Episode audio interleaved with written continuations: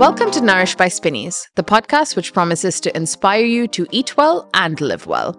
I'm Devina Divecha. And I'm Tiffany Eslick. Welcome to a space we hope to nourish your heart and soul. On the show, we chat with leading players in the food community, from farmers to foodies, as well as health and well-being experts. It's all about engaging conversations and fresh ideas. I feel like I should start this episode with a bit of a warning. You're going to hear me eat. What, am, what is that? The um, little rice crispy type things. Ah, ah, the Rice crispy. It's Rice Krispies. Oh, really? Fair enough. Rice Krispies with um, pink peppercorn. Mmm, nice. There's a bit of that tingle coming in. I'm going to eat all of that, just FYI. We're on location today at Brix, a dessert restaurant by Three with its executive chef Carmen Rueda Hernandez. Now, here's the exciting stat there are only 10 restaurants like this in the world. That's fascinating. I didn't know that there are only 10. I, I can see why. And I think for someone who's maybe never gone to a restaurant like this, it could be overwhelming, like the idea of multiple desserts. But I say go. Um, I've eaten at Carmen's restaurant, I think three times now. Um, and every experience has been different. I love the sensory kind of the, uh, the way everything works together. You know, as she's putting out a dish maybe about winter, then the lighting will change and the temperature will change and the music changes. And it's, yeah, it all just plays and works well together. Um, I think I remember her creating something about memories and getting me to remember, or any, any diner to remember childhood memories. And there was like a fun thing with like a like popsicles, you know, and served in a cooler box, and it was just wonderful. So yeah, I guess it makes sense given her history in the culinary world. Um, she has worked in Spain at El Bulli, uh, in France, the UK at the Fat Duck, no less, Singapore, South Africa, Poland, and Saudi Arabia before she moved to Dubai. So we started out our conversation by mapping her journey to becoming the executive chef at Brix. She's actually from a small town in Spain and moved over to Madrid to study culinary arts. Even if I enjoyed a lot and it was like a great experience, I always understood that all my chefs, even if they were savory, they're always telling me, no, I don't know anything about pastry. Okay. No, this is just leaving for the pastry chef to do it. So I was very curious on what it was so special about pastry because no one wanted to have anything about uh, that side. Okay. No one wanted to to touch the pastry because it was very technical and very special. So I decided to study a little bit more about pastry. Since I was at the school, I decided to keep learning. In Spain, we have a great pastry chef, but at that time, some of the best chefs they were in Barcelona. So I decided to move to Barcelona. And uh, in Barcelona, I joined one company that was very specialized into chocolates and cakes. And obviously, it was a whole new world. And uh, I fell in love with chocolate. That's amazing. it sounds like a dream job working with chocolate. Yeah, actually, for me, it was like, you know, the way that you can create chocolates, not only chocolate that you are going to eat, also chocolate creation, showpieces. Okay. It was something very unique. So I decided to keep learning more until I decided to never come back to the savory area. Okay. so desserts captured your heart. yes, absolutely. So I decided to jump and I moved to France. I was working there in a very, very nice place for one year, learned a lot, a lot of French also. Good. and then after one year, I saw that there was still a lot of more. So um, I moved to UK because it was a very nice restaurant, three Michelin stars. They were making so many unique things. Then I have the chance also to work in Spain for a very special restaurant. It's called uh, El Bulli. I am so yeah. amazed by that. That's amazing. Tell us more about that, please. Well, we have a dog in the in the restaurant always. Oh yeah, always taking care. It's um one of these places that you always wanted to go. Yeah, and you get the chance to learn something that you never think that exists. I don't right. know. It's uh, it's very hard to explain because usually you have um, your books, you read your books, everything is written, everything is one way to do things. Yeah. And you get there and everything is totally the opposite. So it's kind of it opens up all the possibilities. Absolutely. Yeah. Yes. Yeah. And there is no limits. And then I moved to Singapore.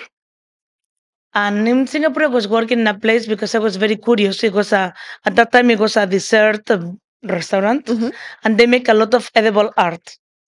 So as I say, I'm very creative. So I wanted to know more about how can someone make art. It was like a all whole walls full of bonbons and chocolate Wow. and very exciting and very unique things. And when I was there, they called me back, my ex uh, colleagues from the Fat Duck, Mhm. because they asked me if I wanted to come back there because there was a position available as a executive pastry chef of the experimental kitchen. Ah, okay. So at the Fat Duck, they have this experimental kitchen, Yes. which is just a laboratory where the chefs we just play and learn all day around. so this one is another dream Another job. dream, yeah. Yes, very complete job, yeah. but very hard because obviously my job it was create new menus, and all these menus they are always based into uniqueness. So everything has to be unique. It has to be wow. It has to be something that no one did before. So you get a lot of pressure. Yes. but obviously you get so much uh, knowledge that is is balancing. yeah, and I can imagine the, I guess, fulfillment you get after creating something that perhaps no one has seen before. yeah. Must be brilliant. yeah, no, no, it's very unique, it's very special. But obviously the stress and everything that you get is, is, is very high. Yeah. It's a high price sometimes. But it's very, very nice. Yeah. So, what was it that attracted you to this role or this city? Yeah, to move here. Obviously, the city now I'm discovering that the city is really nice. It's amazing. I love that there is so many cultures in one place. So there is so much to learn from so many people. Obviously, so much food that you can explore without have to traveling so much. Yeah. But obviously, what I came here is just because what they offer me was something very unique. Yeah, I can imagine for you challenges would be around the actual creation of the menu, but then also from the point of view of customers understanding what you're doing. Uh, can you tell us a little bit more about that? So, especially the the biggest question is how I can have a menu based on only desserts. Mhm. But the thing is that when we are creating, we create menus always from the point of view of a restaurant. And in my case, because my background is Michelin star restaurants, I always base my menus on that. Okay. So all those restaurants that I've been working before, they have 14 to 30 courses. So always the dessert is something very powerful, but very light, and it's never very sweet. yes. And this is what we are following here. We have desserts that they have a full flavor, a lot of textures. They are never sweet and they are never heavy.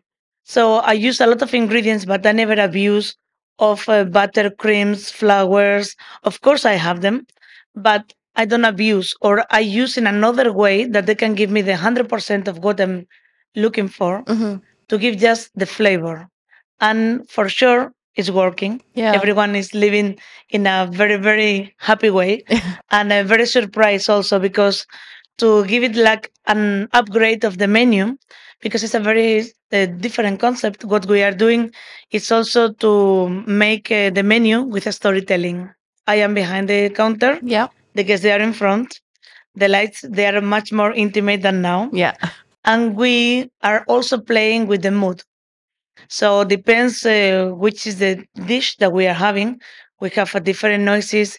We have different lightings. Sometimes there is some smells that allowed us to bring you to the country or wherever we need you to take you to make you feel more than only food can take you. Yeah. So with the dishes, what you serve, like you say, you've changed the lighting accordingly and music. So you've got like a whole curated playlist. Yes. And wow, that's brilliant. Yeah. and obviously through the storytelling we are just bringing people to uh, for example in the in the silk road menu that we will speak uh, later on we have different countries so we want to place everyone into that country what Right. is happening around so everyone has the mindset of where you are at that moment Yeah, um, I'd love to talk about the food, and you know, you mentioned the um, Silk Route menu. Uh, so far, since your time at Brix, um, how many menus or changes have you had so far? So um, usually we have always two menus Okay. running. So one is the short menu and the other is the longer menu, because obviously we understand that people uh, is not so much ready to try the long one, and sometimes you come in from somewhere else and you don't want to have six courses menu. So we always have one short. It's four courses. Okay. At this moment, we are running one menu which is called seasons. Mhm. So we go through summer, spring, Lovely. The whole seasons, and each dish just gives you the feeling through the ingredients, through the textures, so through everything of that season. Okay. And um, at the moment, uh, the long one, the one that is going to be choi- uh, changed very soon, is called Escape. And this one is one of the most popular because in Escape, we are just going through different countries. Because we created just in this moment where it was just after COVID. Many of us we wanted to escape and just start to go somewhere else, but we couldn't go because it was a lot of restriction. So I think that inside of many of us we wanted to escape somewhere else and we really couldn't. So we thought, okay, if we cannot escape uh, physically, let's escape through the food. Oh, nice. And so that's going to change soon, you said. Yes. So this long one, the six courses, we are changing now for the Silk Road, Yep. and we choose Silk Road because it's a trip also. Yeah. So it's a way to escape. And also because Silk Road it gives you through so many different options. And it has so much uh, going on in terms Mhm. of food, flavors, textures, and history also Yeah. that we wanted to to discover and to create something based on that. Lovely. So, what countries have you included in your menu, the inspiration? At the moment, it was very hard because we have so many countries. yeah. but we started in China. We go to India. Then we are stopping in Persia. Obviously, Persia was before, yeah. but we really like the concept of have one of those old countries. Yeah. we can bring all the way that they used to have to eat in at that time. Right. Then we have Turkey, Greece, and we finish in Italy Lovely. because many of us we realize that we know a lot about the starting of the route Yes. but we don't know so much about the end of the route. That's true, actually. I hadn't thought about that. Yeah. So we wanted, since we are here, we wanted also just to have some extra touches, Mhm, mhm. and we are going to finish in, in Italy. Okay. Um, is it a secret, or can you share a little bit more about the dishes that are going to be there, or even the inspiration, or even the spices that you might be including in it? Nothing is a secret. Okay. We just um, the only thing that is happening in Brix, we never write down the menu Mhm. of any of those um experiences. Okay. Because uh, sometimes we use uh, ingredients they are not used to have it into desserts. Okay. We don't put any very uh, strange ingredients, but the ingredients that we use in many different times and shapes is not how people used to have them. Oh, is, can you share an example of maybe one thing we that? call walnut. Okay. Interesting. All of yeah. us we have walnuts. Yeah, yeah, yeah. Usually they are caramelized. Yeah, but exactly. not many people that have them pickled. Right. Yeah. So obviously it's like a very opposite, like a walnut should be sweet and we put vinegar Yeah. and salt and obviously it's not the main ingredient. But all these small touches of Mhm. cucumber, it can give you a different perception of what you are having Yes. and it brings you to many different places. Uh, we have also a little bit of seaweed. Mm. I do like seaweed. Yes. Yeah. How many times you have it on desserts? Um, not many. No, I can't quite picture a time. Like, yeah, you can think about it on salads. Think I've Mhm. even had it in like a, a drink, but can't think of a dessert where I've had seaweed. No. So, for example, in our case, because seaweed is salty, we kind Mm. of caramelize, we make it very crunchy. So, it gives to us a touch of saltiness plus sweetness. Nice. And at the same time, we can just uh, combine them and give to us a very nice balance in between sweetness and savory. Oh, lovely. Yeah. All these small touches, it can give you a different perception of what you are having. And it brings you to many different places. But because I know how the brain is working, I don't want that people get primed by the flavors. Yeah. They like, oh, this is what I'm going to get. Exactly. Yeah. Because we all we all have our own preferences about what we are eating. hmm And I know that there is certain ingredients that I don't love them. So if I read it, I always come in with the mind thinking, oh, I'm not sure if I'm going to enjoy it. Yeah. So I just prefer that people knows about the countries, the Mhm. concept, and then just be open to explore and Yeah. enjoy it. Oh, I love that. Yeah. We'll take a quick break and be right back with more from Chef Carmen and my tasting. That's coming right up. Devina, let's take a minute to talk about one of my favorite things cheese. Do you have a favorite kind of cheese though, or is that too hard a question? Absolutely. I'm not even going down that road. Um, but I know the cheese I want to talk about right now, and that's Parmigiano Reggiano. I was in Italy earlier this year and found myself surrounded by wheels of them stacked into towers, almost like a skyline. This is at our supplier Zanetti, which is now in its fourth generation, having started in 1900 by Guido Zanetti. His great grandson Paolo Zanetti gave me a fantastic tour. Most importantly, did you get to try both the Parmigiano Reggiano and the Grana Padano? Yes, absolutely. I tried various wheels of cheese of different ages, and Paolo really went into detail about like which cheese goes with which dish that you're trying to serve. For a big occasion, like uh, together with a very good Italian uh, red wine or uh, you know, champagne, it's good to have a very well mature Parmigiano Reggiano, like a three years old Parmigiano Reggiano. If you want uh, products to be created on pasta, uh, like 16 months old uh, Grana Padano is very good. And uh, as a table cheese or as an appetizer cheese or as a piece of cheese, I used to have a Parmigiano Reggiano, well mature Parmigiano Reggiano, like three years old Parmigiano Reggiano. So, the next time you're serving something special for your friends or family, or just indulging in a slice of pizza or leftover pasta for breakfast, grate some of our Spinneys food Parmigiano Reggiano or Grana Padano today.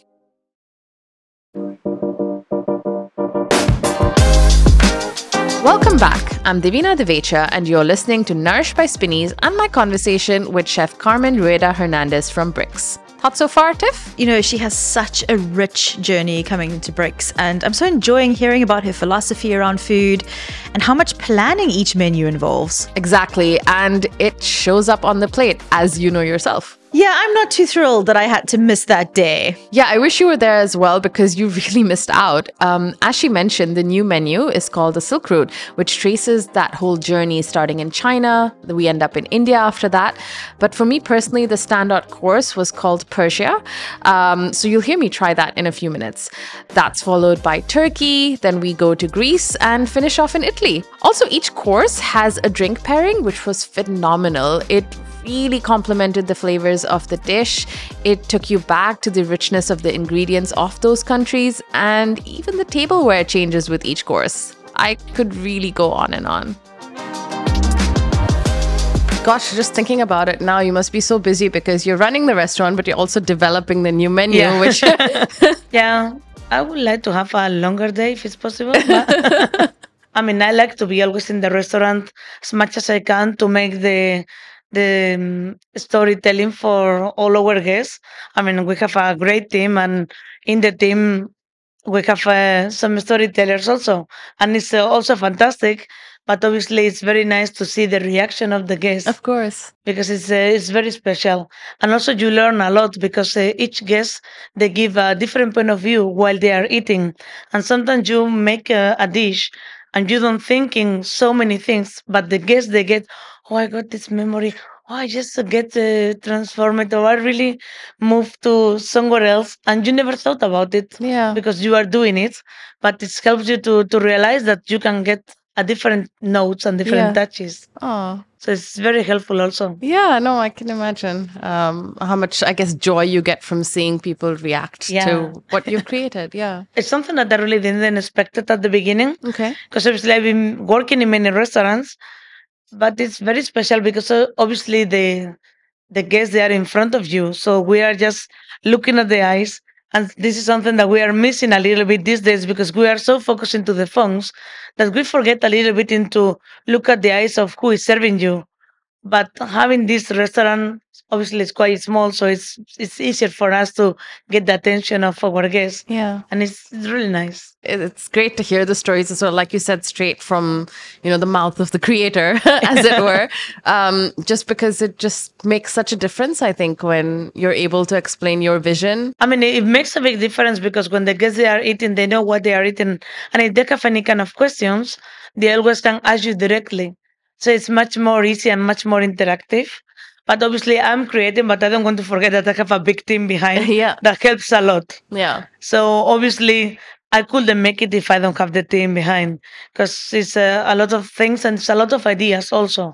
There is a primary idea, but always it's being touched by everyone. Yeah. But there's a final touch that we all have to agree on it. It's not only myself saying Yeah. how we make it. Yeah. So I just don't want to forget that the Yeah. team is a very, very big part on that. Yeah, and so during um, service, when you've got you know the menus running, how many people are working with you behind behind the table? Depends of uh, how many guests do I have. If we have a full house, usually we have uh, two chefs, uh, two servers, and one person specialized for the drinks, because it's a lot of drinks also. Yeah. So we use, usually we are six working for the full house, but uh, it's very nice. It's very special also because everyone also knows what we are doing. And everyone gets involved because, as I say, it's experience. So while I'm talking, everyone knows what they have to do Right. in the specific time. So everyone is also involved into the story yeah. very, very directly. No, I do enjoy these experiences a lot, where you know, like a chef's table style of um, food. Ooh, what do we have here? So in here we have our touch of uh, Persia. okay. And in Persia, the concept is to be eating outside because Persia is a very vast uh, land. By the records uh, in every book that we've been reading, we know that in Persia, especially Persia, they have to eat in many, many nights in the in the outside. Okay. They they didn't have so many places to stop. So I always keep imagining how they've been eating so many nights under the stars. Okay. So this dish is based to uh, all these kind of moments where they couldn't cook so much Okay. and they wanted to have something warm. So we create this special dish. Okay. It has a few uh, different parts. We just give you one part Ooh, today, Okay. so you can just open it So I open with the Yes. clips. Okay. and then you open and you take one of the parts. You can just spread a little bit of the cream and a touch of the jam on top. Yeah. So we have a well clothed cream. We have a very nice brioche, and we have uh, some orange and Earl Grey jam. So the idea of this uh, dish is to have this kind of warminess when you are outside. You are having many sandwiches, many bread, and you just take whatever you have in the on the way from here and there, and you are just combining everything. That jam was so nice. Mhm. I really like that. I normally um I don't normally put like a jam on my bread so much, Me neither. but that is beautiful. that is so nice. We make jam and we call it jam, but actually it has a very very low percentage of sugar. Mhm. So technically, That might be it. Yeah. yeah. You technically it couldn't be called jam, but uh, as I say, what we are looking for is to have a very well balanced uh, menu. So the oranges is giving to you acidity, but you have the touches of the tea and white tea because it, this dish is coming after India. Okay. Um, we understand that if you're coming from India, you already have your tea in your luggage. So some of the things that you will be cooking, it will be part of what you have. So because you just pick your your tea, you have tea on your jam. Mm. And you make this in house. Yeah, of course, everything. Okay. Brioche, cream, everything that you have, we make it in house. Oh my god. Mm. Mm. It's really and nice. the drink is a very Okay. special one. So we create a coffee kombucha. And from this Oh, coffee kombucha, we make a cocktail. And this cocktail gives me a lot of notes of what I usually have when I am outside, when I'm making camping, when I'm Mhm. going somewhere. A very special flavor. I have not really tasted a flavor like this in a drink. So we part from the coffee, but because we understood through the books and through everything that we've been reading that many of the drinks that they've been having through the way is being fermented. Mm. And obviously kombucha is a fermented Yeah. drink. We wanted to create this kombucha base and we like to add on all the spices and everything that we can have on the way. Yeah. So I think that this one is one of those flavors that they goes very well along with the fireplace, Yeah. being outside, having your nice brioche. I don't even know what to say. I'm drinking, if that makes sense. Like there's different things that are making me like I'm almost feeling a sense of not smoke smokiness maybe i don't know what else to call it um It's a lot I- of uh, warming it, uh, Yeah. warming it into it yeah because, as I say, each creation is a thought to make you feel something. So this is why everything is meant to be into us a specific way. and i genuinely the pairing between this and that is it's beautiful honestly it's very good We Um, always make first the dishes, and then and then we have the drink based on the dish.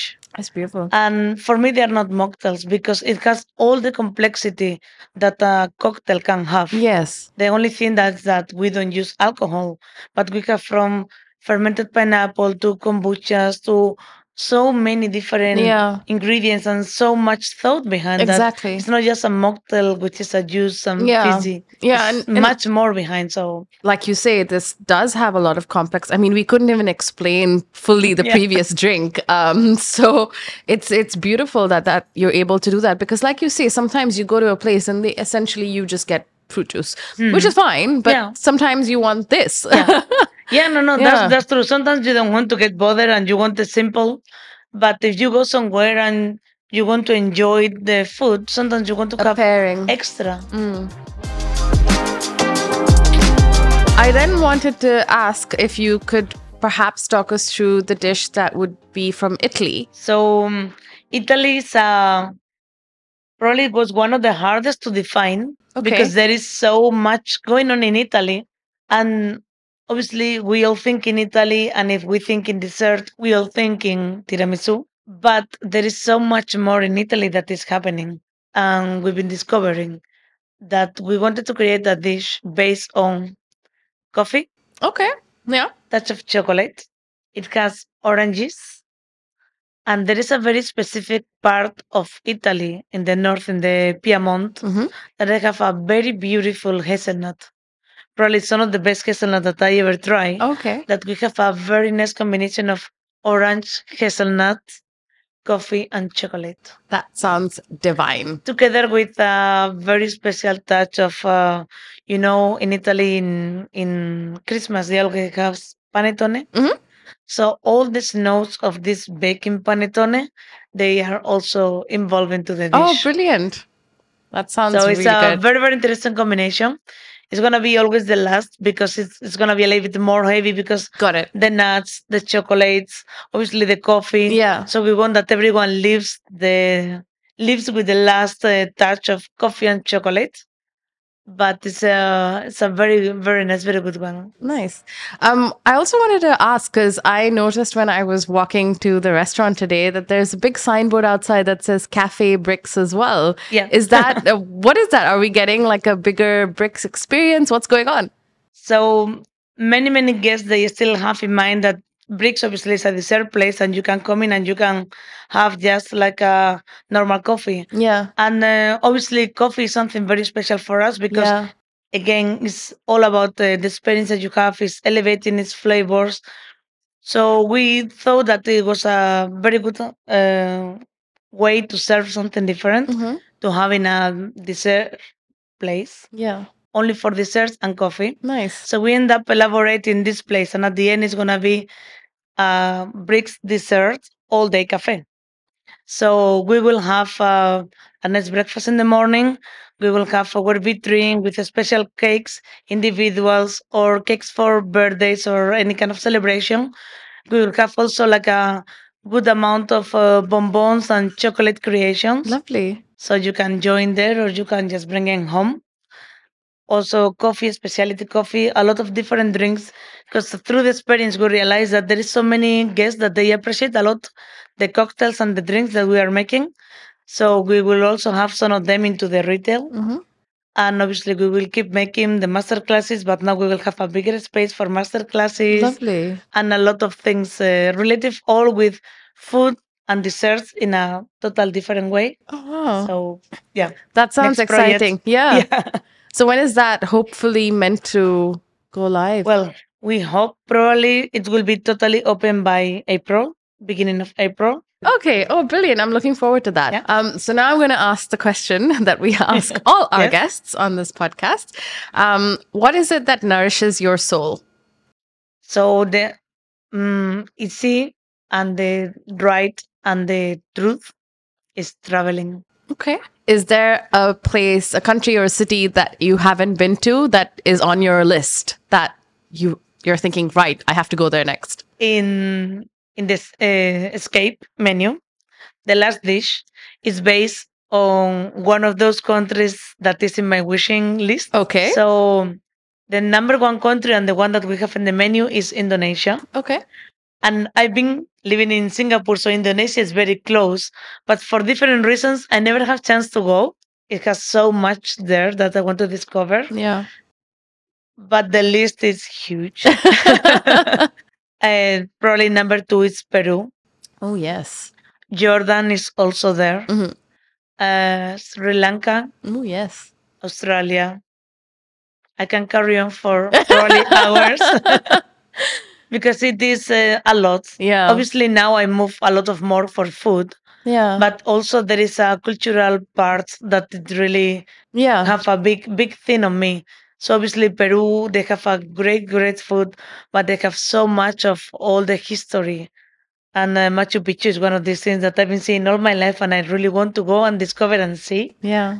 That is uh, definitely on my list. Well, I hope that on your next holiday, whenever you take it, you're able to see one of these places. I hope so. Thank you very much. Yes, but until then, thank you for taking people on a journey of their own with all this food to different Thank you very countries. much. I, I certainly have visited a few just by trying these, so thank you. Thank you so much. This episode was brought to you by Spinneys and is hosted by me, Devina Divecha, and Tiffany Eslick. We're produced by Chirag Desai, and artwork is by Michelle Clements and Jihan Youssef. You can follow Spinneys on Instagram, Facebook, and TikTok for more, and visit us at spinneys.com, where you can shop for fresh produce and a variety of local and exclusive products. We'll be back in two weeks with our next episode where we chat to Chef Daniel Boulud. Talk to you then.